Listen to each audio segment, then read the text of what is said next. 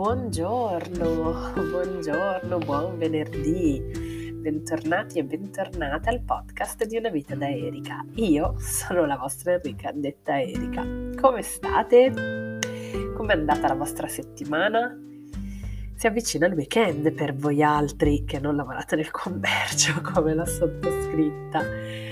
Non cambia niente a me se è weekend o feriale la mia settimana è andata abbastanza bene in Lombardia, ormai siamo gialli e quindi ho ricominciato timidamente a vedere alcune persone che non incontravo da mesi. Oggi ho deciso di inaugurare una nuova rubrica, lo so. Lo so, sto creando una rubrica nuova praticamente a ogni puntata.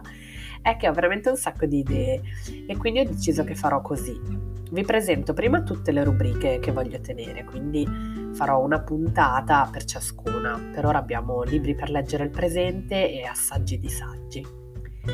E poi tutte le puntate successive invece, una volta che ve le avrò diciamo presentate tutte, eh, ricadranno in uno di questi contenitori, ecco. Però non pongo limiti alla provvidenza, ovviamente, conoscendomi, e quindi eh, nuove rubriche potranno sempre nascere a seconda delle esigenze del momento. Questa in realtà è la più classica di tutte, se vogliamo.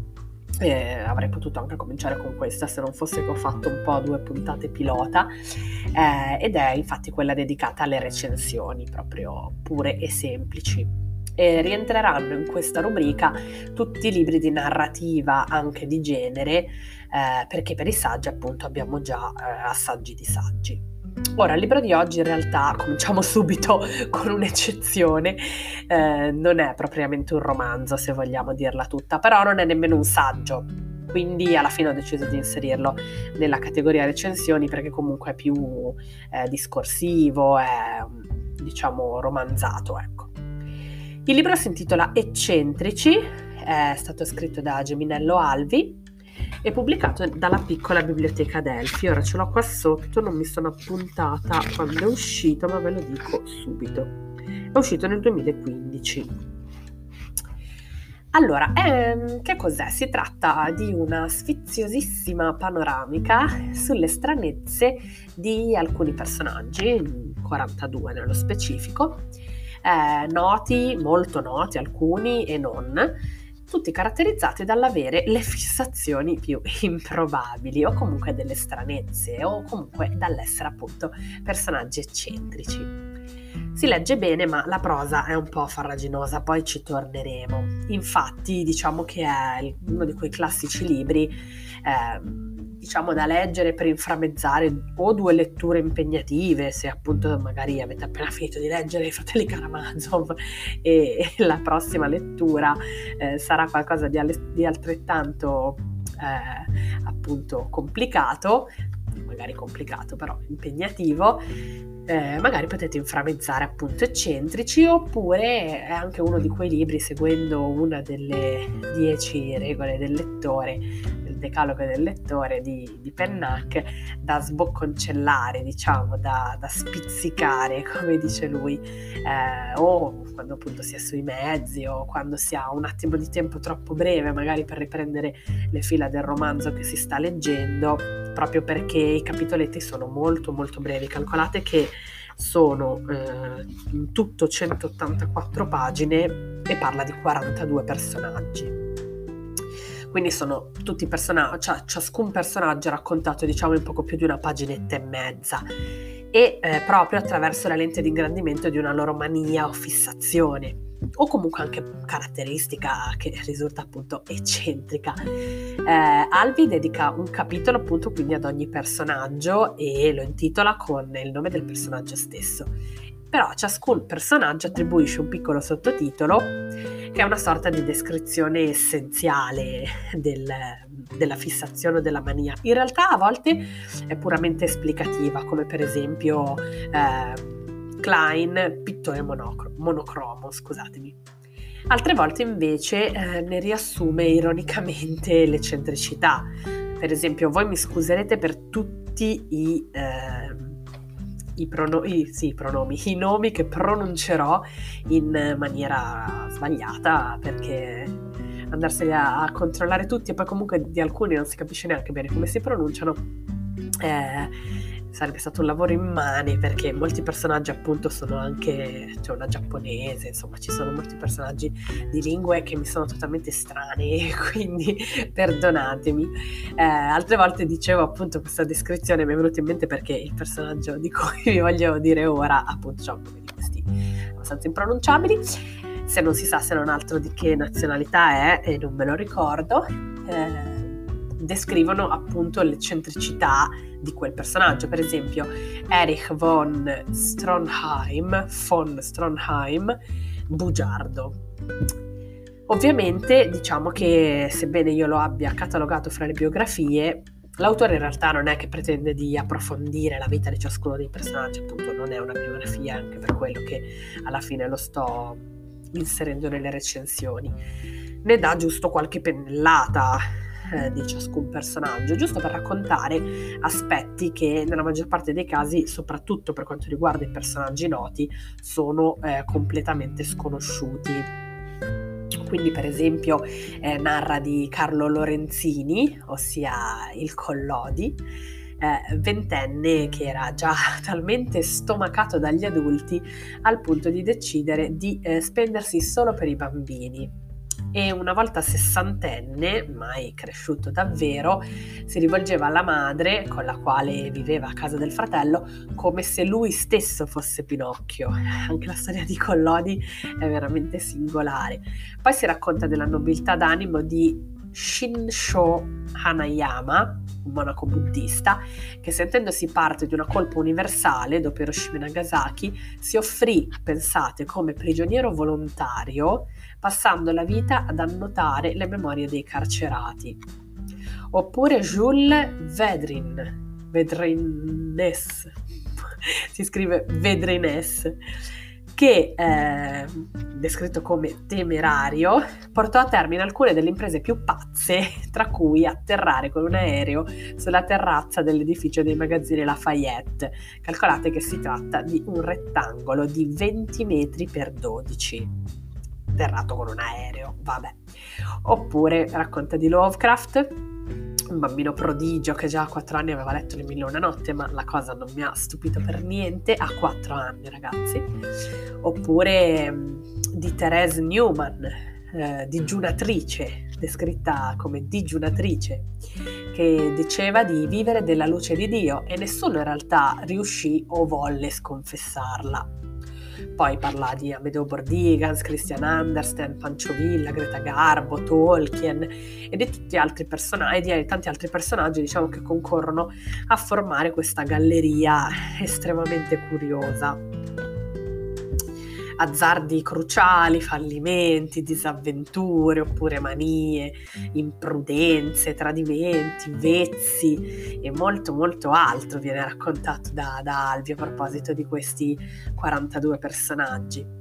Che però diciamo l'autore riesce sempre comunque a mantenere estremamente umani, talvolta mostrando il lato oscuro di soggetti magari molto famosi e ammirati, eh, quindi svelando eh, dei retroscena che magari non vengono mai descritti nelle biografie ufficiali oppure anche solo che nelle, descri- nelle brevi descrizioni magari vicino alle opere. E invece altre volte sottolineando l'immensa nobiltà o grandezza o veramente eh, grande, grande cuore del perfetto sconosciuto di cui nessuno sapeva, aveva notizia. Vi volevo far calare proprio fra le maglie di questo libro quindi ho scelto di leggervi un capitoletto. In particolare ho scelto di eh, leggervi quello dedicato proprio a Klein, pittore monocromo. Questo perché mi ha attirato particolarmente l'attenzione perché mio marito e una sua amica invece appassionata di arte anche contemporanea sono sempre in lotta un po' su Klein perché mio marito è della serie Klein avete presente chi è, no? Il pittore che dipinge quadri blu e che eh, addirittura ha inventato una tonalità di blu universalmente riconosciuta proprio eh, e mio marito è del, della scuola, ah vabbè ma per dipingere un quadro blu lo sapevo fare anch'io, in parte un po' anche io. E invece questa, questa nostra amica, ma anche tutte le persone che hanno studiato un minimo di storia dell'arte, anche contemporanea, giustamente ti fanno notare che è un approccio un po' semplicistico. E infatti vado ad argomentare.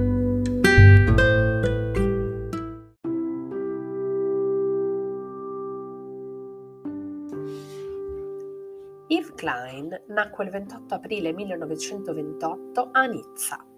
Dai distratti genitori Marie Raymond e Fred, pittori, ebbe in dono l'inattenzione a quanto si insegna a scuola. Quel contrasto poi tra le pene della guerra e la pace radiosa delle coste e del mare in riviera ancor più l'educò al disinteresse per quanto agli altri pareva vitale. Abbandonò sanamente la scuola disgustato dai libri di testo, e i genitori calmi provvidero che andasse a lavorare o perlomeno ci provasse. Ci provò in un negozio di libri. Nello splendente agosto del 1947 Yves lesse e fanaticamente divenne i libri che leggeva. Ordinava più libri per sé che per i clienti, conversatore inesausto, innocente. Una zia Rose assecondò le spese vinta dall'entusiasmo senza protezione che emanava dal nipote. E l'imprevedibile Yves s'era intanto, coi due amici del cuore, Armand e Pascal, innamorato del judo. Non possedeva per esso alcun talento naturale e dei tre era il meno dotato, ma il judo gli pareva capace di mettere ogni corpo in volo. Però ammirava pure l'esoterismo cristiano s'associò a una tra le tante società dei Rosa Croce, filiale californiana d'un seguace di Rudolf Steiner. E testardo come sono gli ingenui, fece addirittura i compitini a casa sui formulari dei quesiti esoterici speditigli burocraticamente da Oceanside. Con Pascal l'altro amico meditava poi in ore e ore di silenzi, a cui con solerzia aggiunse i digiuni e si ridissero più volte d'essersi sentiti fuori dai loro corpi. Così, levitando, entrarono almeno in un loro ben vuoto adolescente. E il blu del mare, del cielo mediterraneo, non mitigò, anzi nutrì i suoi fanatismi per il judo, lo spirito e i due amici. Il servizio militare sul lago di Costanza venne invece ininfluente, servì solo a fargli covare meglio come un dovere la nuova idea romantica che era da loro nata, una spedizione in Oriente a dorso di un cavallo. Era un giovane d'azione, ma accurato, pensò quindi bene di dover imparare l'inglese e come andare a cavallo. Con qualche lettera dei genitori, per certi galleristi, arrivò senza soldi a Londra. La zia Rose li soccorse con invii scatole di canditi, ma pochi denari. Dipinse a Londra alcune prime tele in colore monocromo con un rullo. Nebbe un senso di ulteriore salute. Poi vissero in una fattoria vicino a Dublino, stallieri in cambio di accurate lezioni di ippica. Ma Pascal s'ammalò di tubercolosi. Non poteva più andare in Oriente e Klein allora partì per Madrid, dove nell'aprile del 1951 divenne istruttore di judo. Danzò, bevve molto caffè e in quel cattolico paese sperimentò quanto confuse e primitive fossero le idee delle religioni cristiane su Cristo e il bene. Quindi cosmogonico da solo partì, senza cavallo. Suez, Colombo, Manila e l'arrivo a Yokohama. Si era proposto di diventare cintura nera quarto dan in quel tal istituto Kodokan che c'era, che era la Sorbona del judo. E a Tokyo non lesinò, come allora del resto era in uso, in anfetamine, iniezioni di calcio e bugie orientali. Ci riuscì e trionfante tornò in Francia, dando per scontato d'esservi onorato grande maestro e campione. Fu invece avversato dalla federazione che usava un altro metodo. Nel 1954 scrisse per Grasset Le Fondements du Judo. Andò a istruire i paracadutisti di Franco a Madrid. Poi, tenace, tornò a Parigi per aprirvi una palestra, ma era impratico di soldi come un bambino e nervosissimo. Si consolò a rimirare i colori, pigmenti puri, in polvere, rosa, arancio, ma soprattutto blu. Dipinse mille tavolette monocrome e si nominò grande pittore. Giurò che mai lui avrebbe contrapposto i colori. Gli altri quadri, pure quelli astratti, erano perciò crudeli o morbidumi a olio. Pittando monocromi col rullo, invece, lui era libero. Il blu radiava in pura inerenza, senza combattimento. Gli parve ovvio che dopo aver visto la sua mostra, il grande maestro dell'ordine di San Sebastiano, tal Marcel Barillon de Murat, lo elogiasse molto, proponendogli di divenire cavaliere. Solenne, durante la cerimonia, vestì bicorno, croce e manto e scelse il suo motto. Per il colore, contro la linea e il disegno.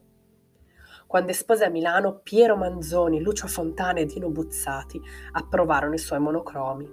Il più invece derisero quell'idea che pareva loro vecchia o pazza. A Parigi altre mostre, paraventi, pigmenti puri, fuochi di bengala, tappezzerie, gesti immateriali e sculture aerostatiche fatte di mille e un palloncino blu. Nel 1957 decorò il Teatro dell'Opera di Glenkirchen con rilievi di spugne su poliestere blu, 10 metri per 5 e nell'aprile del 1958 gli riuscì un'opera epica, un'esposizione nel vuoto, esibizione del blu immateriale presso la galleria di Iris Clert.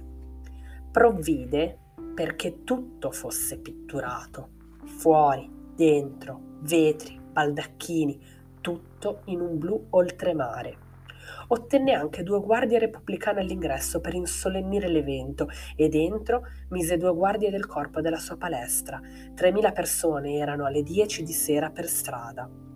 Alcune furiose di aver pagato 1.500 franchi per non vedere nulla, altre deliziate. Un tumulto. Le guardie repubblicane in ritirata, ma arrivarono i cavalieri di San Sebastiano e due grinzose, minutissime giapponesi in kimono vigili del fuoco e polizia a mezzanotte disperdevano la folla mentre Klein pronunciò, tremando e a fatica, il suo nobile discorso. Io desidero fare della Francia una visione immediata e raggiante. Nel 1959 usò come fossero rulli modelle nude per dipingere dei quadri che chiamò antropometrie. Si beò castamente dell'aria divenuta sensuale mentre le modelle ridevano, ma ogni volta di più amavano il mio blu. Pensò che fosse quindi suo dovere elaborare fontane di fuoco e città d'aria, ovvero costruite elevando pareti di correnti d'aria, divise in tiepide zone visibili. Si slogò la spalla per un tuffo ad angelo da una casa del vuoto che mise in fuoco, che mise in foto su un giornale distribuito nelle edicole. Intanto, nelle mostre gli sfregiarono alcune opere. Per l'oltraggio lui si tormentò le mani nei capelli. Era a New York quando nel 1961 sentì alla radio Yuri Gagarin che diceva estasiato Ho visto il cielo diventare sempre più scuro e la terra sempre più blu, di un profondo e intenso blu.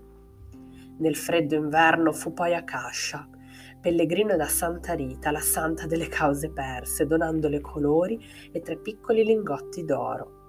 Buzzati narrò da verretto in mano una sua ricevuta mentre Klein la bruciava e, vestito come sempre elegante, faceva volare sopra la senna miriade di foglietti d'oro.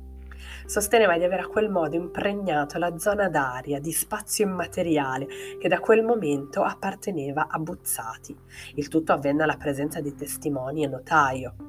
Ma un film volgare, che proiettato nel maggio 1962 a Cannes derideva le sue antropometrie, ancora l'offese. il tempo di sposarsi e morì di infarto il 6 giugno. Erano gli anni Ottanta, quando una suorina del convento di Cascia ricordò che un francese aveva affidato al portello rotante degli ex foto tre pezzettini d'oro e fu felice di usarli per restaurare un quadro.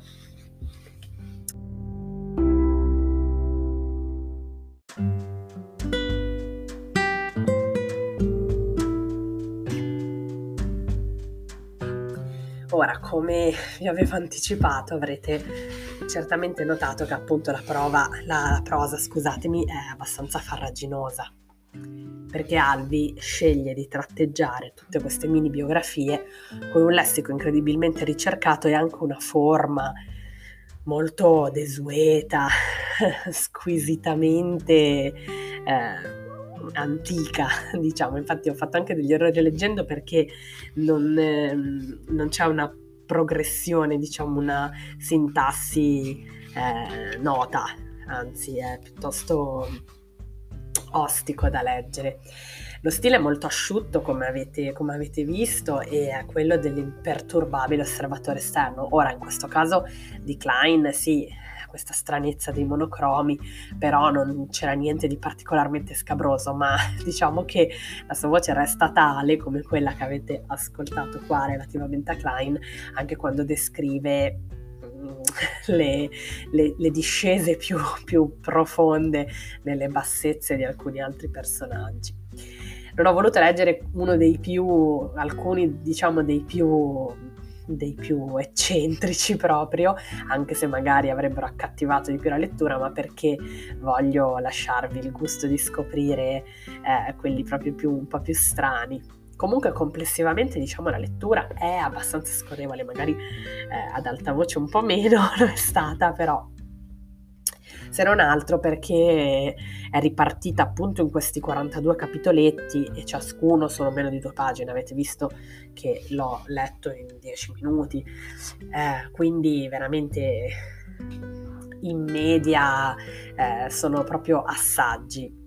A me è piaciuto molto complessivamente e sarà anche che mi sono personalmente sentita tirata in causa, anche se per motivi molto meno artistici eh, della maggior parte di questi personaggi, perché in quanto a stranezze, diciamo che ne cito solo una, ossia il fatto che dal 1999, ossia l'anno in cui per la prima volta ho posseduto un telefono cellulare vecchio stile, fino al, 1000, fino al 2010, quindi parliamo di 11 anni, ho tenuto traccia di tutti gli sms che ricevevo annotandoli in dei mega faldoni, quadernoni giganti, formato archivio, che diciamo all'epoca fungevano ogni tanto da memoria storica, oppure altre volte da prove inconfutabili eh, della, de, del fatto che qualcuno stesse mentendo per amiche e amici, anche se io giuro che non ho mai svelato non ho mai aperto i libri,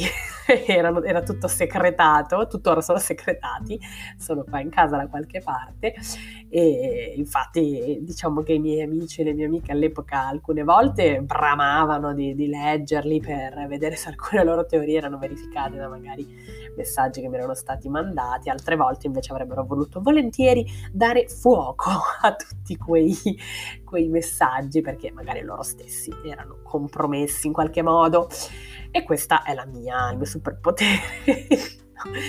Ma diciamo che in fondo, in fondo, sotto, sotto, chi non potrebbe essere inserito in un'antologia intitolata Eccentrici?